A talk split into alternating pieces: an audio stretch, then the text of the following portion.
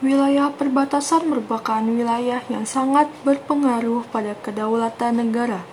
Jika wilayah perbatasan tidak diatur secara bagaimana seharusnya, maka akan timbul ancaman terhadap keamanan dan pertahanan suatu negara. Begitu pula pada Pulau Sebatik di Indonesia, persoalan keamanan wilayah perbatasan Pulau Sebatik hingga saat ini masih belum terselesaikan. Masih banyak aspek-aspek yang harus dipertimbangkan antara kedua negara.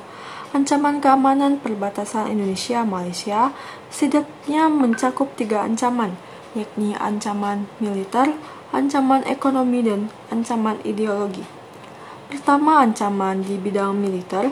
Pada bidang ini masih banyak permasalahan yang harus dituntaskan oleh pemerintah Indonesia, seperti minimnya anggaran untuk pengamanan perbatasan serta minimnya jumlah personil Polri yang bertugas di wilayah perbatasan. Kedua, ancaman di bidang ekonomi. Pada bidang ekonomi sendiri masih banyak persoalan yang belum terselesaikan. Salah satunya adalah pemenuhan kebutuhan hidup masyarakat. Masyarakat Indonesia cenderung mengandalkan barang-barang dari Malaysia karena biaya serta jarak yang dikeluarkan oleh masyarakat terhitung lebih murah dibanding jika mereka mengambilnya dari nunukan.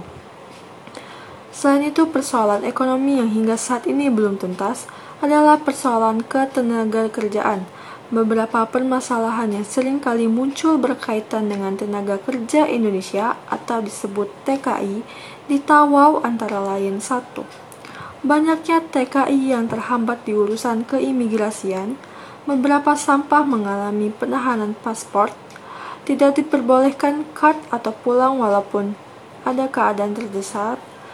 Ketiga, jenis pekerjaan yang diberikan tidak sesuai dengan apa yang dijanjikan.